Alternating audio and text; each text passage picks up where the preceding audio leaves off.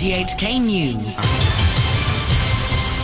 It's one o'clock. I'm Kenny Hodgart. The headlines this lunchtime. The Hong Kong Monetary Authority says 200 global financial leaders will attend a summit to be held in the SAR on November 2nd. Education sector lawmaker Chu Kwok Keung calls for measures to counter the impact of falling student numbers, and the government is to start offering free flu shots at COVID community vaccination centres to residents who are 50 or over.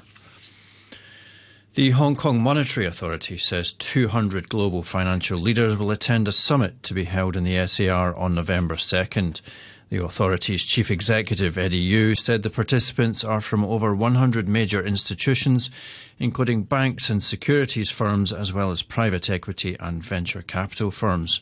He noted that COVID related travel restrictions had made it difficult for business travellers to visit Hong Kong for almost three years. He said that with travel restrictions easing, the authority had decided to make the summit a physical event so that financial leaders can take the opportunity to meet their staff and clients in person and establish new relationships. A counsellor says people seeking treatment for gambling addiction at his centre are getting younger and racking up bigger debts. Godfrey Ip from the Zion Social Service says during the pandemic, there's been a shift to gambling online where it's easier to bet and borrow money. He also says that about half of the people seeking help at his centre are aged 39 or below. The gambling trend we consider probably has made both betting and borrowing easier in general, especially for the younger generation. And adding the token effect of betting with numbers on the screen instead of cold hard cash this probably means a shorter time for things to get out of hand. On the other hand, because for on the side of counseling treatments, because of the social distancing requirements, we have to do more online counseling, which is harder for both counselors and the clients. The government is to start offering free flu shots at COVID community vaccination centres, centres to residents who are 50 or over. Officials say the community's overall immunity against influenza is relatively low because there hasn't been much seasonal flu activity since February 2020. The new service begins on the 6th of October. Overseas, Norway says it's deploying its military to protect oil and gas installations following the apparent sabotage of gas pipelines in Swedish and Danish waters in the Baltic Sea. The Norwegian Prime Minister, Jonas Gahr Støre, said there were no concrete indications of direct threats to Norway, but security would be boosted, the BBC's James Landale reports. Norway, Europe's largest gas supplier, is taking no chances. Its prime minister said he was deploying military forces to protect the country's oil and gas installations against sabotage on land and at sea. Denmark's defense minister said it could take a week or two before the waters were calm enough for any investigation to begin. And German security agencies reportedly said the pipelines could be left permanently unusable by saltwater corrosion. Most European leaders are reluctant to blame Russia overtly before the facts are established. The United States has announced another $1.1 billion package of military aid for Ukraine. The funding is for contracts with suppliers rather than immediate delivery from US stockpiles. Here's, the, here's President Biden's spokeswoman, Karine Jean Pierre. This includes 18 new high mobility artillery rocket system and also known as HIMARS, which Ukraine has used so effect- effectively on the battlefield. It is also includes hundreds of armored vehicles, radars, and counter drone systems. We will not be deterred from supporting Ukraine. We will continue to stand with the Ukrainian people and provide them with the security assistance they need to defend themselves for as long as it takes. The Iranian president Ibrahim Raisi has accused protesters of misusing the death of Mahsa Amini to cause riots. The BBC's Sebastian Usher has more. In his speech, President Raisi said that the death of Mahsa Amini, which triggered the protests, had saddened everyone and was being investigated with transparency. But he said that Iran's red line was when people's lives or property were endangered, which he suggested that those who'd taken to the streets were doing. He said that chaos would not be allowed. Mr. Raisi's audience was not the protesters, who've already made clear that they've lost all faith in Iran's leaders. Instead, he was trying to appeal to those who support the government or fear further instability by portraying people on the streets as choosing to riot rather than presenting their demands through other means.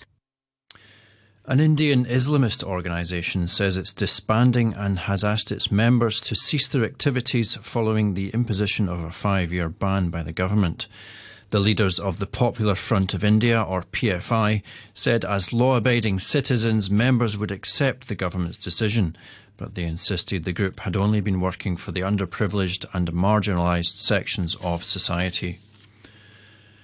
Nicaragua has declared the European Union's ambassador to the country persona non grata and ordered her expulsion from the country.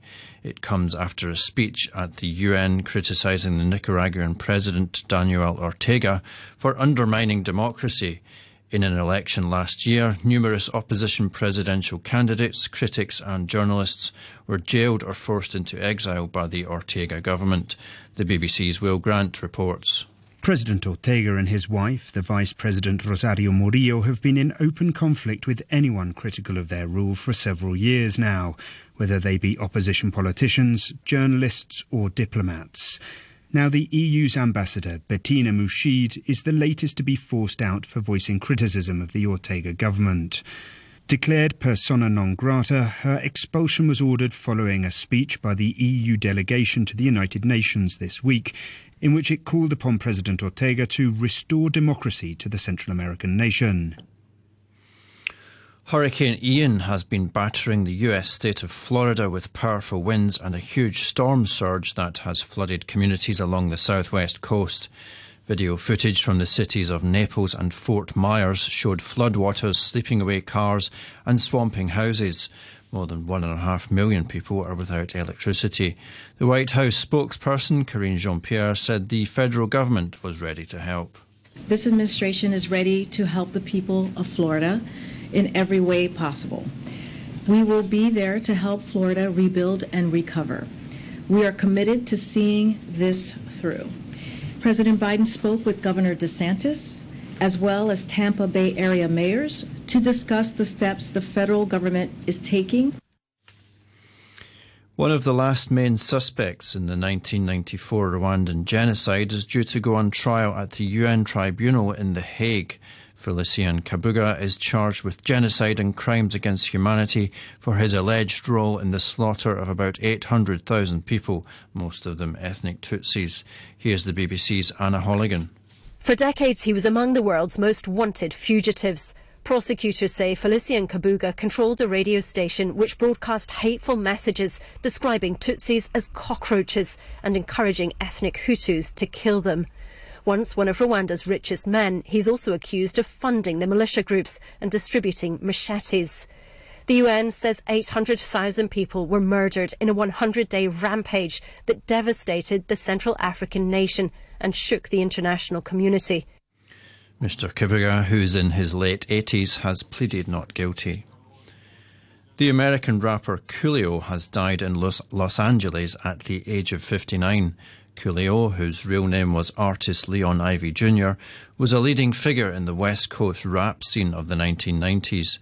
He had a string of hits, including Gangsta's Paradise, which topped the US charts and won him a Grammy. In finance, the Bank of England has intervened to ease the financial market volatility sparked by the tax cutting mini budget announced by the Chancellor Kwasi Kwarteng on Friday. The bank said it would temporarily buy government bonds.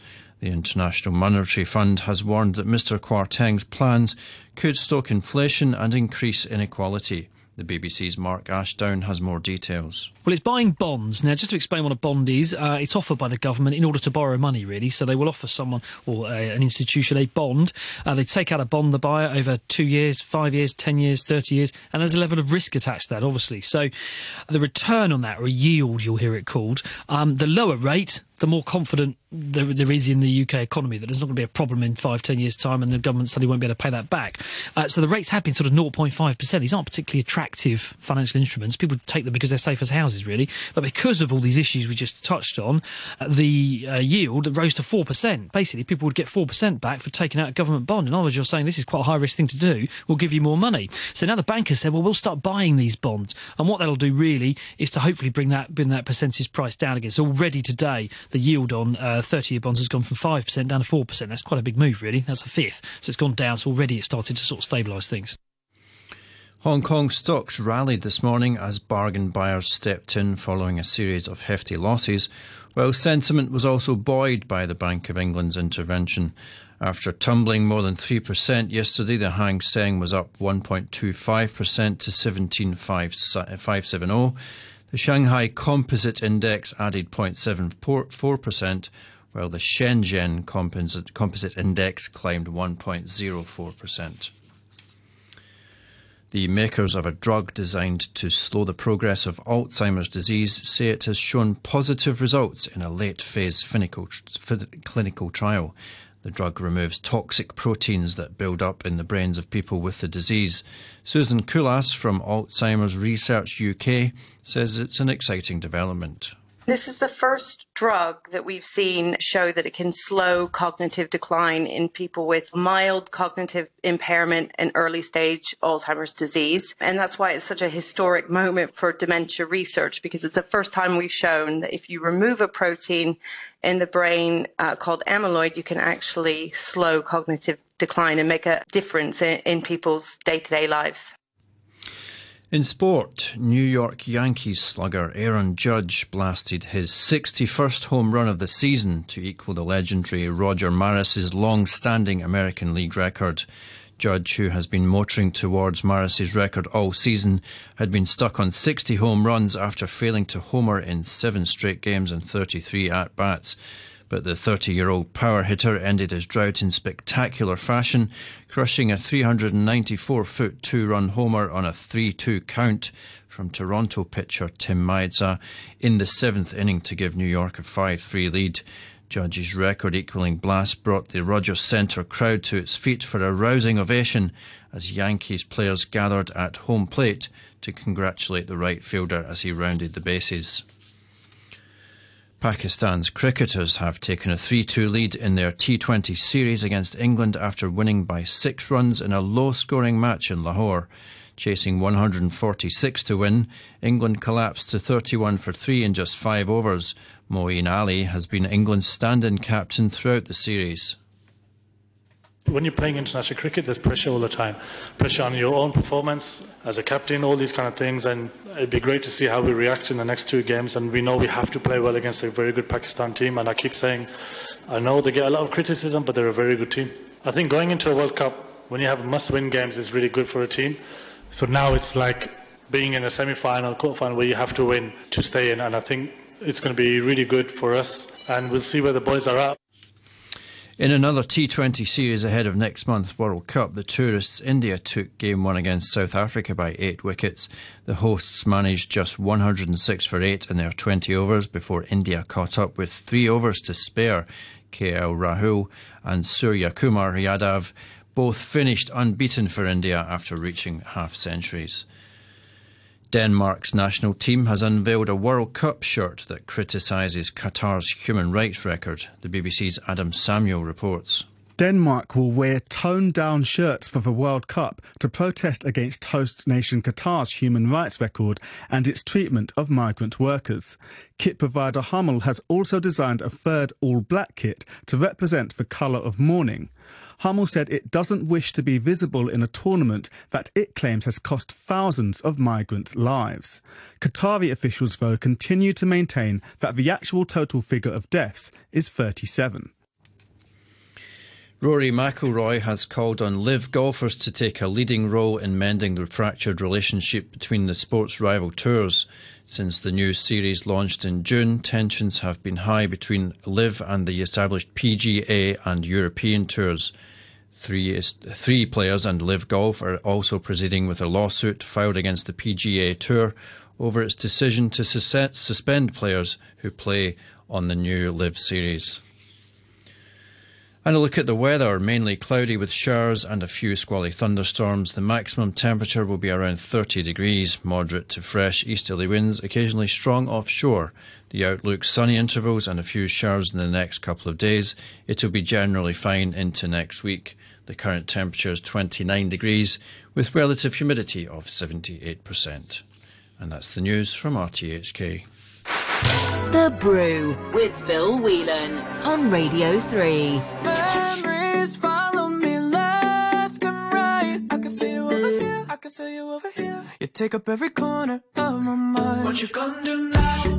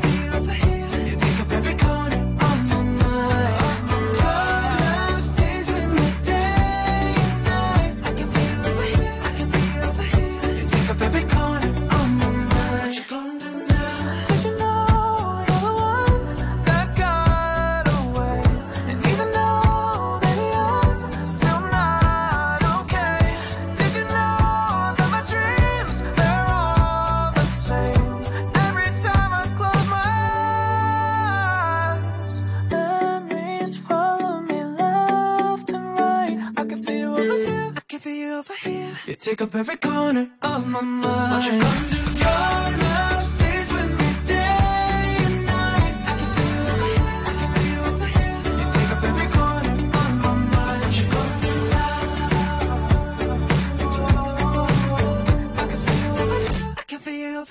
You take up every corner of my mind. What you gonna do now? Charlie Puth, Jungkook of BTS, of course, yeah, and left and right. Good afternoon. Thursday, one and a bit. Anyway, off to Singapore in just a little while to catch up with Chef Neil Tomes. He'll be on Facebook Live as always for about 20 minutes, start to finish recipe. He's got a rotisserie chicken on the go in his tandoor as we speak, and is going to show you a couple of things to do with that and perhaps how to do it as well. Right now, it's the Knox.